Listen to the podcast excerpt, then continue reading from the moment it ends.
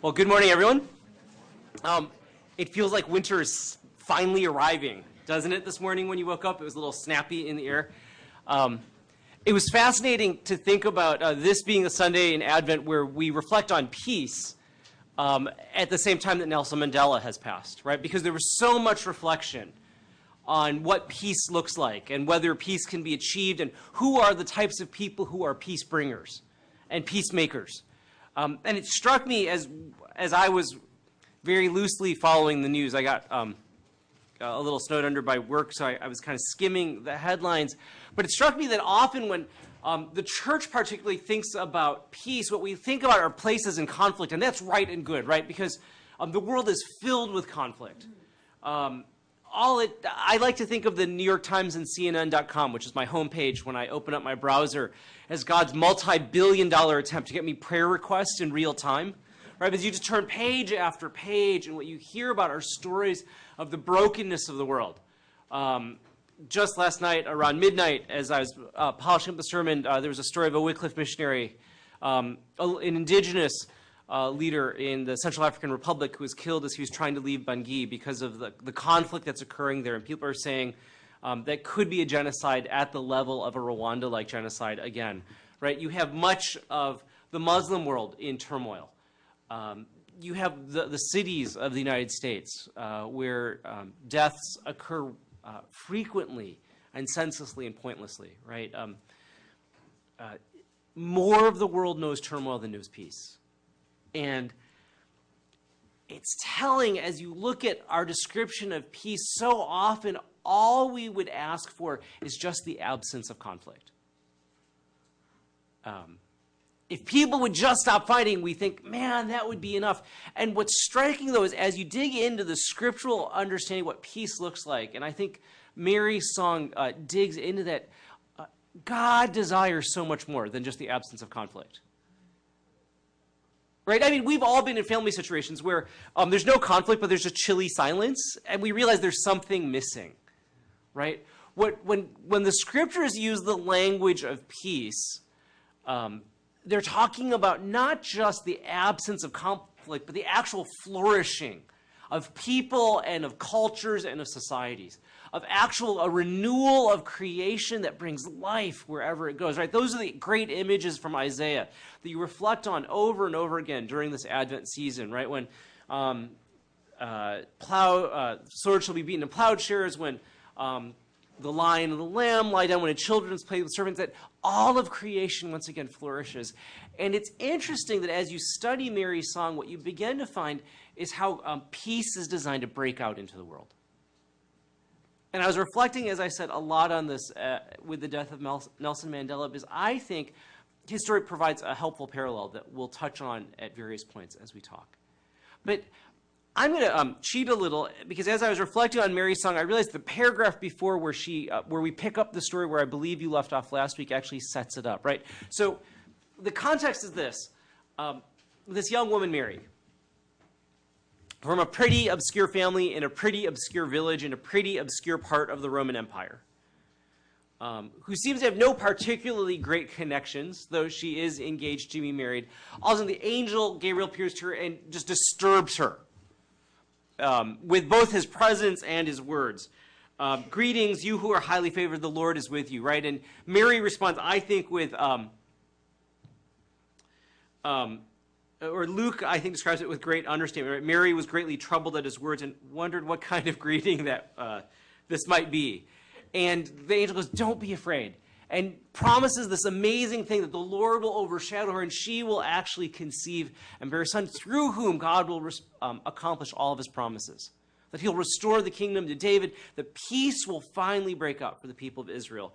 And um, Mary, uh, such the unexpected choice responds with words that I reflect on um, year after year when I get to this season.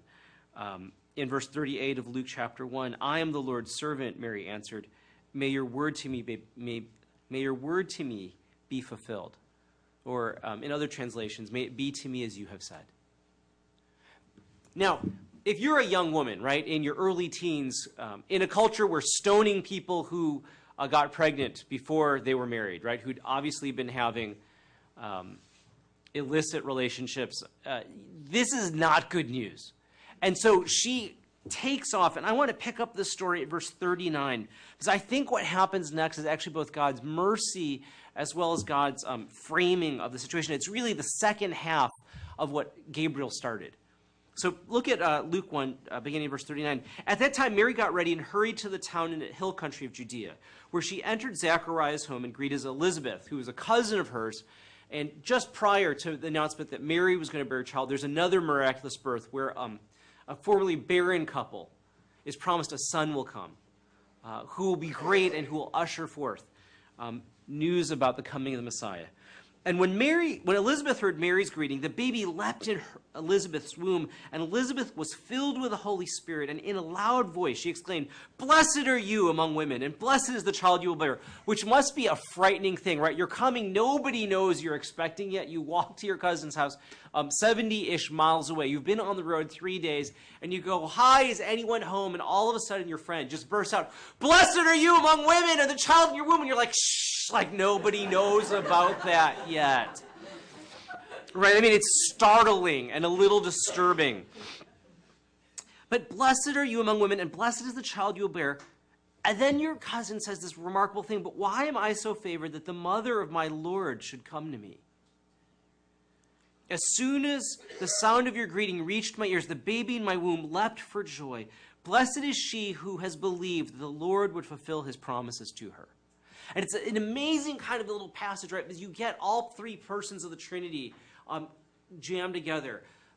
Um, Elizabeth hears Mary's voice. The Holy Spirit fills her. She identifies the baby to come as her Lord. And then refers to the Lord God Almighty as the one who has blessed Mary for having listened to his words and responded with those words I am the Lord's servant. May it be to me as you have said. Right? You get a little snapshot of everything that Luke is about to show you through the rest of the Gospels right there. What's startling about this passage is how unexpected Elizabeth's blessing of Mary is. Not just because she shouldn't know and it's the Holy Spirit emerging, right? What's partially startling, or very startling if you're reading this in context, is in the culture of the time, the higher status person never blesses the lower status person. In fact, when um, a lower status person would approach the house as Mary did, what she should have done is greeted Elizabeth and offered a blessing to Elizabeth. You actually watch this in um, Ruth chapter uh, 2, where when Boaz gets to the field, his workers bless him. Um, and then he blesses them in return. And so it's the lower status person who blesses the higher status person first. But in this case, Mary just gets a greeting out Hi, is anybody home? It's me, Mary. And Elizabeth, the higher status person, blesses her, right? Elizabeth has everything. She has a husband, for one right? She has a Levite husband who ser- has served um, offering sacrifices at the altar. To, she's um, reasonably well respected. Their crowd gathers and celebrates with her when the news of the pregnancy has arisen. Um, she and her husband are both Levites. She has everything, and Mary, young, unmarried, now we know pregnant, um, coming from the backwater, really has nothing. And yet, in the crazy economy of God, Elizabeth is the one who blesses Mary, right?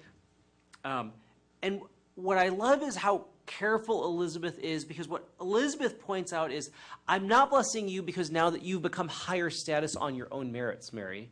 I mean, he, she does say, um, Blessed are you among women, but it's because of blessed will be the child that you bear. And this isn't kind of just a patriarchal thing of like women only have status because they're about to have children. There's something unique about your child, Mary. Elizabeth seems to say, and because of who your child is, your status has completely changed because the child that you will bear will completely relativize the way that we understand status, social importance, and who is great and who is small. Right? That's what Jesus is getting at when he talks about, oh, did you come to see John in another one of the Gospels? And he said, yeah, he was greater than every other prophet who came before. Why? Because he was closest to me. He actually saw in his flesh what all the other prophets longed to see. And part of what happens when Jesus enters the world right? Is all of um, the social conventions begin to change, status begins to change, importance begins to change. It has nothing to do with wealth. It has nothing to do with genealogy, clan, or culture. It has nothing to do with status. In the kingdom economy of God, everything depends on how you understand and who you understand Jesus to be and how you respond to him. Um, and God seems to delight in using somebody's unexpected and unusual as Mary to accomplish his purposes. And I know Dick um, talked about this last week, right? It's often the unexpected, unworthy, um, lower class, marginalized person that God somehow seems to pluck out of obscurity to use for himself. And what Elizabeth points out at the end of her, um, of her greeting to Mary is um, the the cause, the reason why God choose, chose to bless Mary. Um, it's not just because she's marginalized. It's not that God is perverse in that way. And it's not just because she's of low status, but in fact, it's blessed is she who has believed that the Lord would fulfill his promises to her, right?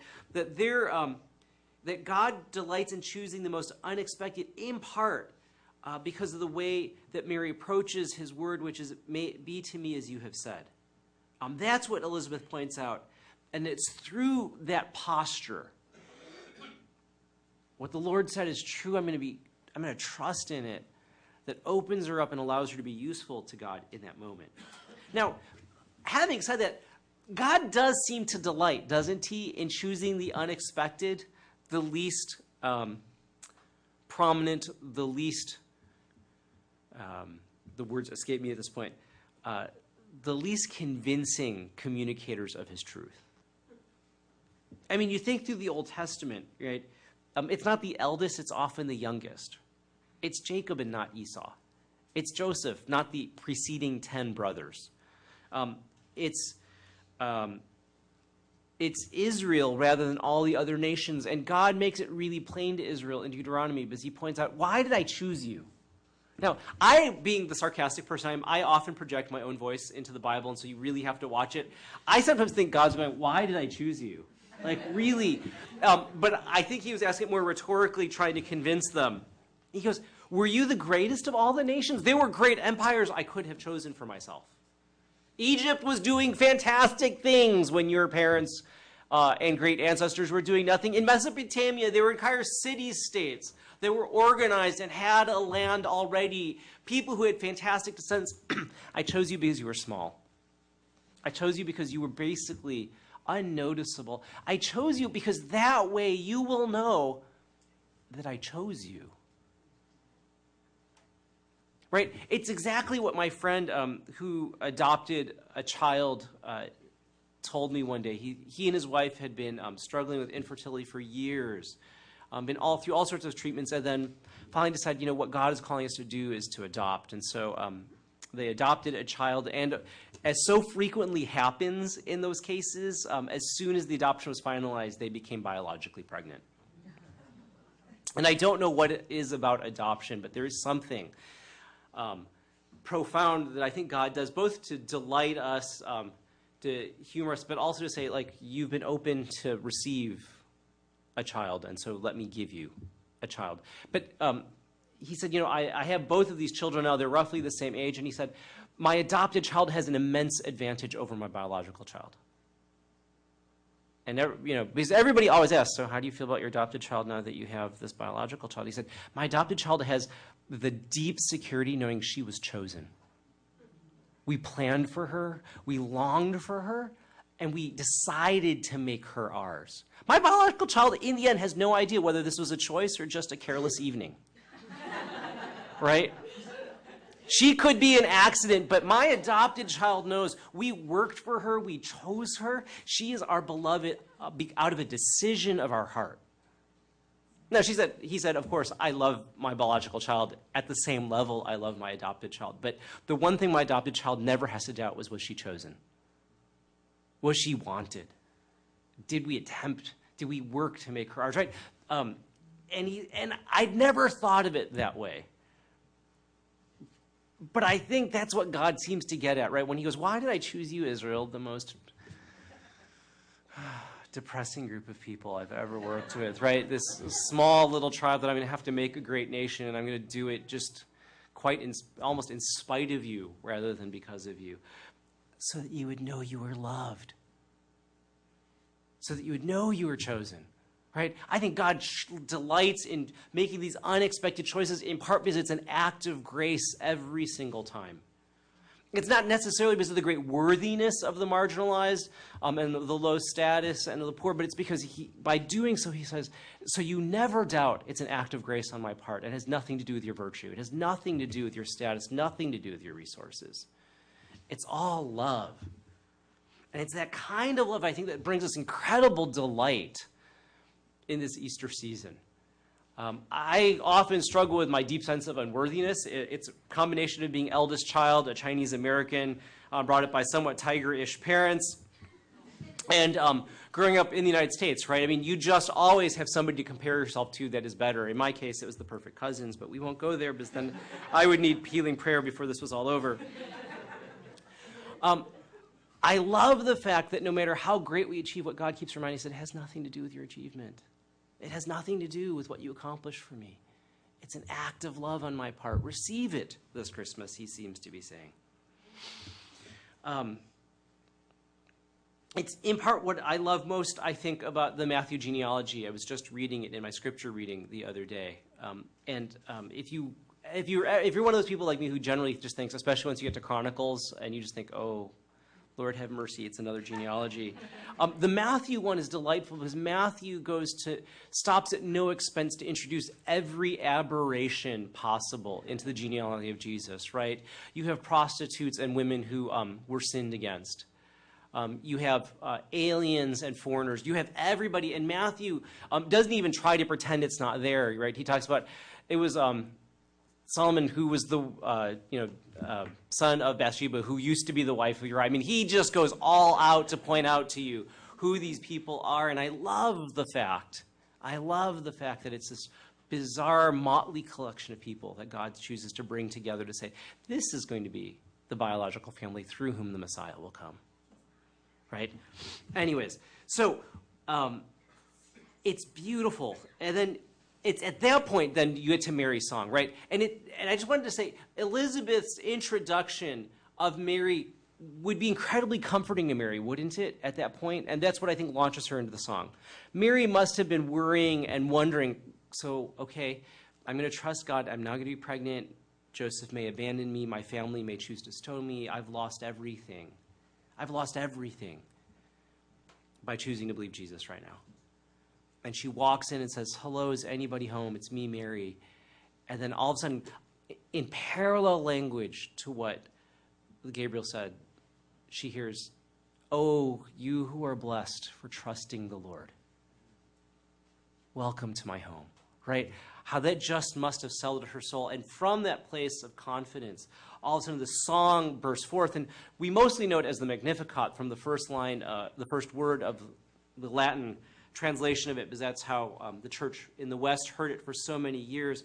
But listen again um, to the incredible overturning of expectations that Mary begins to describe in this song and how she reflects on it in her own life and then projects it out into how God is going to work in the world. My soul glorifies the Lord, and my spirit rejoices in God my Savior, for he has been mindful of the humble state of his servant. From now on, all generations will call me blessed, for the mighty one has done great things for me. Holy is his name. his mercy extends to those who fear him from generation to generation. He's performed mighty deeds with his arm. He has scattered those who are proud in their innermost thoughts. He's brought down rulers from their thrones, but has lifted up the humble. He's filled the hungry with good things, but has sent the rich away empty. He has helped his servant Israel, remembering to be merciful to Abraham and his descendants forever, just as he promised our ancestors. Mary first begins to testify to this incredible overturning in her own life, right? And I love how she identifies God. God is my Lord and my Savior. He's the one who, um, at his command, I'm going to respond because I am his servant, and he's my Savior. So as he puts me into places of danger, I have nothing to fear. He is the one who will supply everything that I need, right? It's this very comprehensive picture of who God is. and what he will do, both in commanding and in preserving, that she says, um, the Lord has done these great things because he has paid attention. He's been mindful of the humble state of his servant. So she's identified who God is. He's my Lord and Savior, and I'm his humble servant. And it's because I am his humble servant that he's I've been able to be useful for to him. And it's because I am useful to him, people will call me blessed. Um, it's not that, again, she was of particularly notable status, but um, the Gospels are consistent, right? As we approach humbly in a servant like posture toward God and his commands, we become blessed. In Jesus' words, when um, he's confronted by Mary later in life, when Mary and his, uh, his brothers think he's gone a little crazy in Mark 3, he looks at Mary standing outside the door, and people go, You know, your mom and your brother here, they think you're insane. They want to take you home for a little bit of rest, Jesus. I think what Jesus does, he looks at his mom and his brothers, and he asks this terrible question to any family Who is my mother, and my brother, and my sisters? Then he looks around the room the people who obey the word of God are my mother and my brothers and my sisters. And I bet he looked back at his family again at the door and made the challenge, right?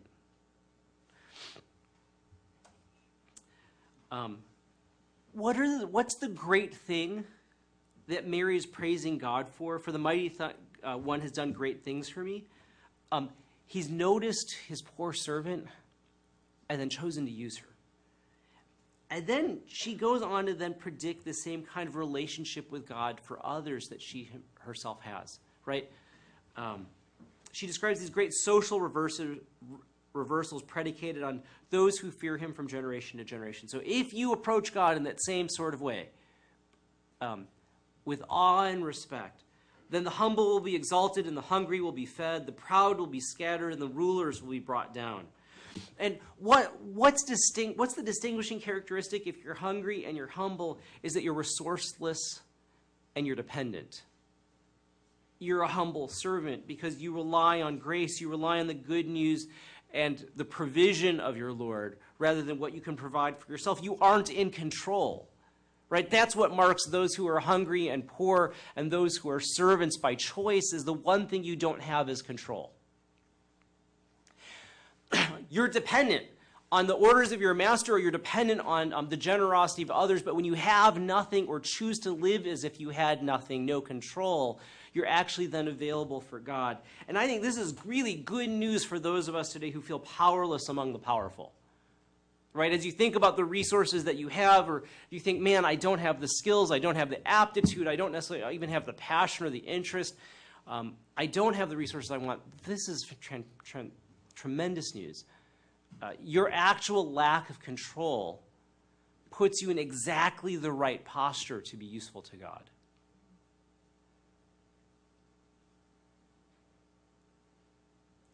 Um, the challenge, of course, is that most of us aren't really powerless if we're Americans at all. And we certainly aren't resourceless um, if only in an absolute sense compared to the rest of the world. For many of us here, and I won't say for all because I don't know your individual stories, but for many of us, um, our areas of greatest stress are caused by the superabundance of our blessings, right? Um, I reflect on that every time I try to figure out where to send my children to school. Um, it's a crazy question that um, obsesses my wife and I living as we do in New York City. And I'm only asking the question because I've been so super abundantly blessed with options that I could actually make a different choice for my child if I chose. Right? If, uh, if you're a college student or thinking about college and you're trying to go, where should I go to school? What should my major be? And what should I do with my life? Um, the vast majority of the world never gets to ask that question. If you've ever struggled at a job and thought, I'm really unhappy here, should I choose something else and can I find something else? Um, for most of the world, you don't ask the question, Am I happy or unhappy at this job? You're just grateful for the chance to earn maybe enough money to feed your family for that day.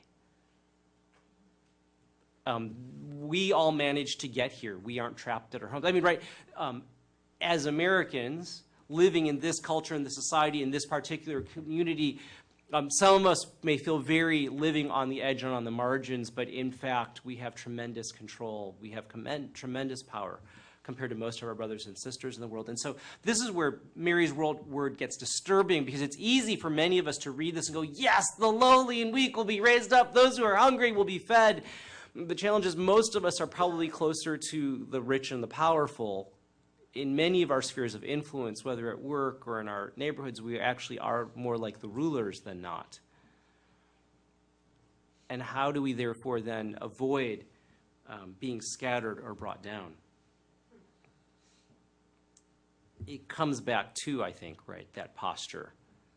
I am the Lord's servant, where you begin to release control, where you begin to release resources, uh, where you let go.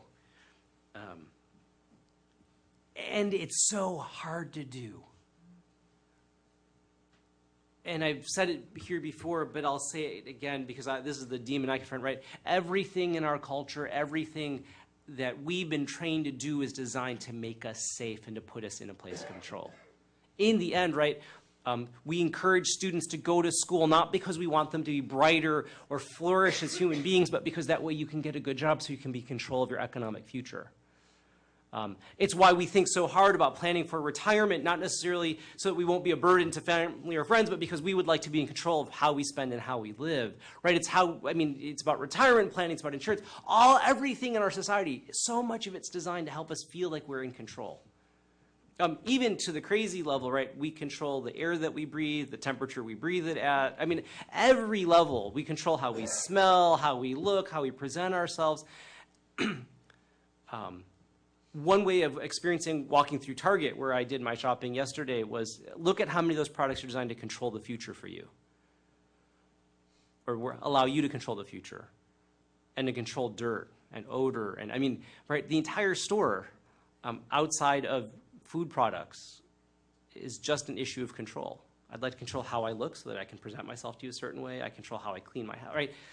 Um, so I wonder if one of the Christmas disciplines for us as a church is to how do we pursue spiritual disciplines that allow us to recognize we aren't in control?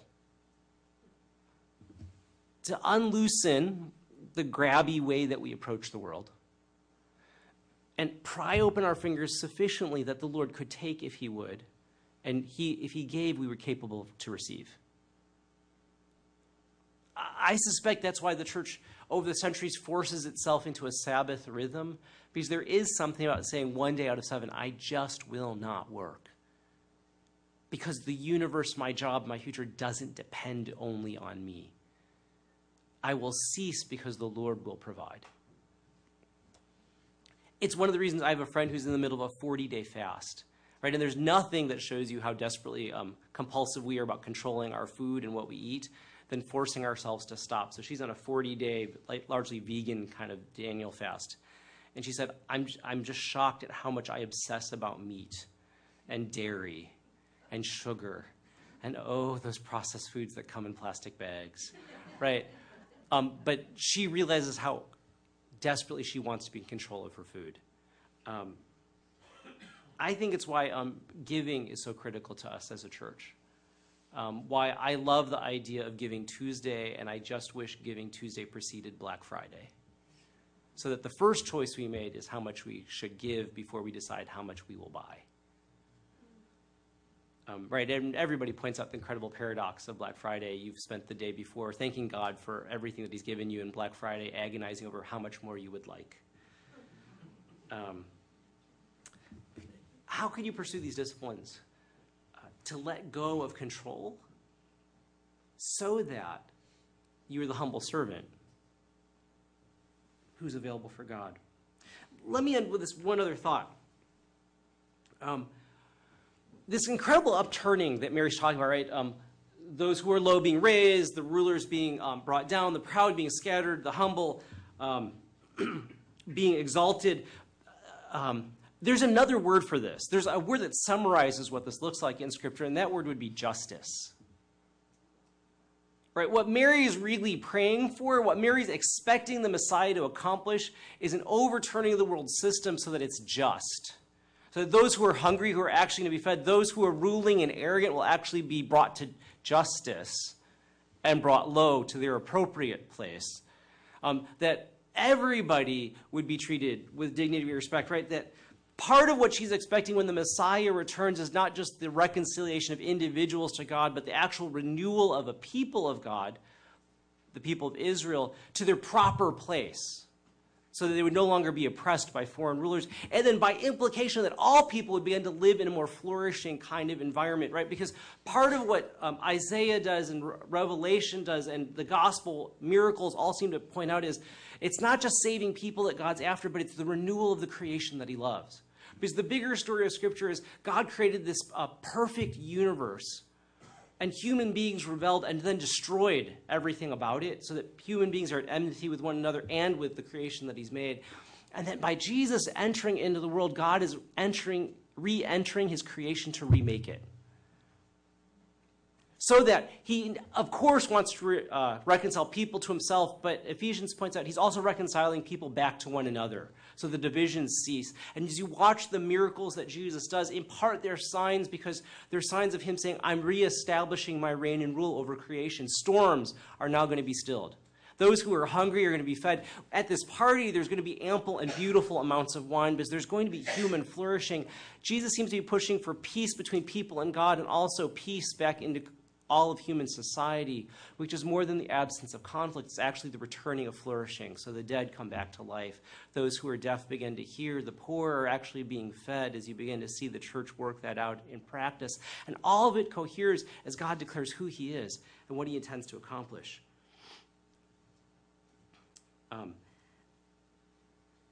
let me suggest finally um, it's probably when people come to the end of all they have and they realize they aren't in control, that they're given an opportunity to be agents of that kind of peace bringing, justice oriented restoration that God is aiming for.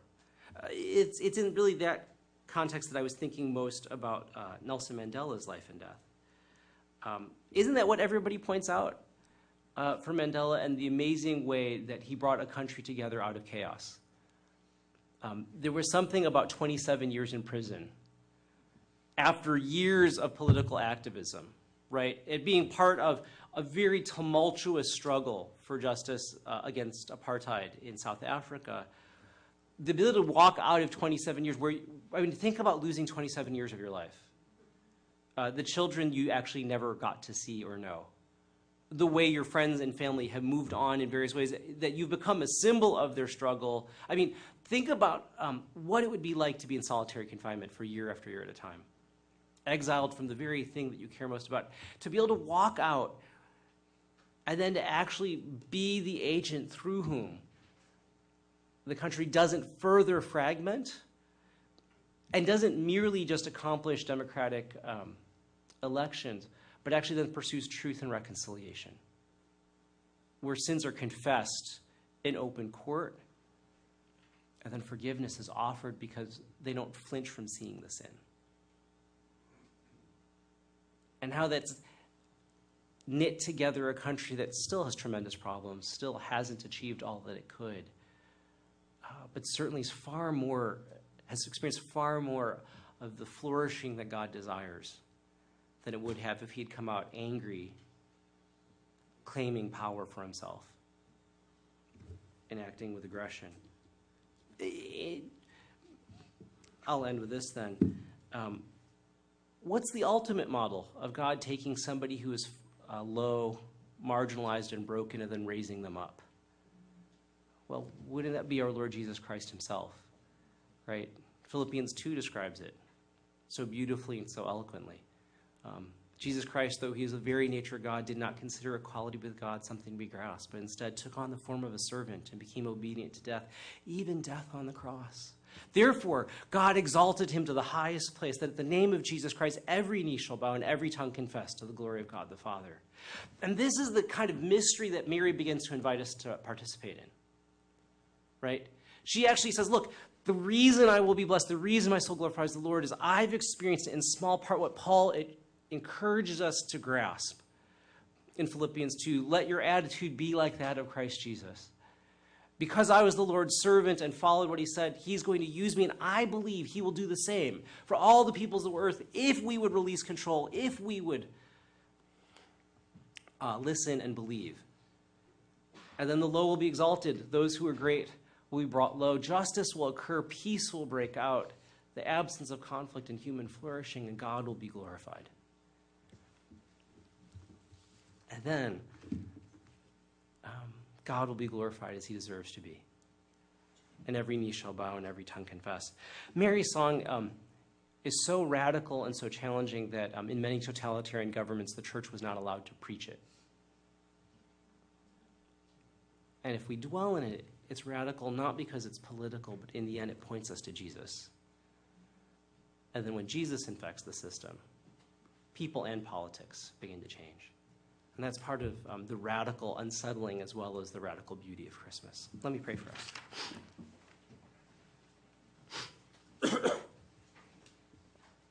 Lord Jesus, um, would you give us Mary's um, attitude toward your word and to you? Um, we are the Lord's servant. May it be to us as you have said. And then would you use us as instruments of peace, instruments of hope, love, and joy in this season? So that the um, true things about the church, these true things of the church, would be far more marked um, than the church's failures and the church's arrogances and the church's um, ignorances that we saw in that Life Changer Cafe um, video.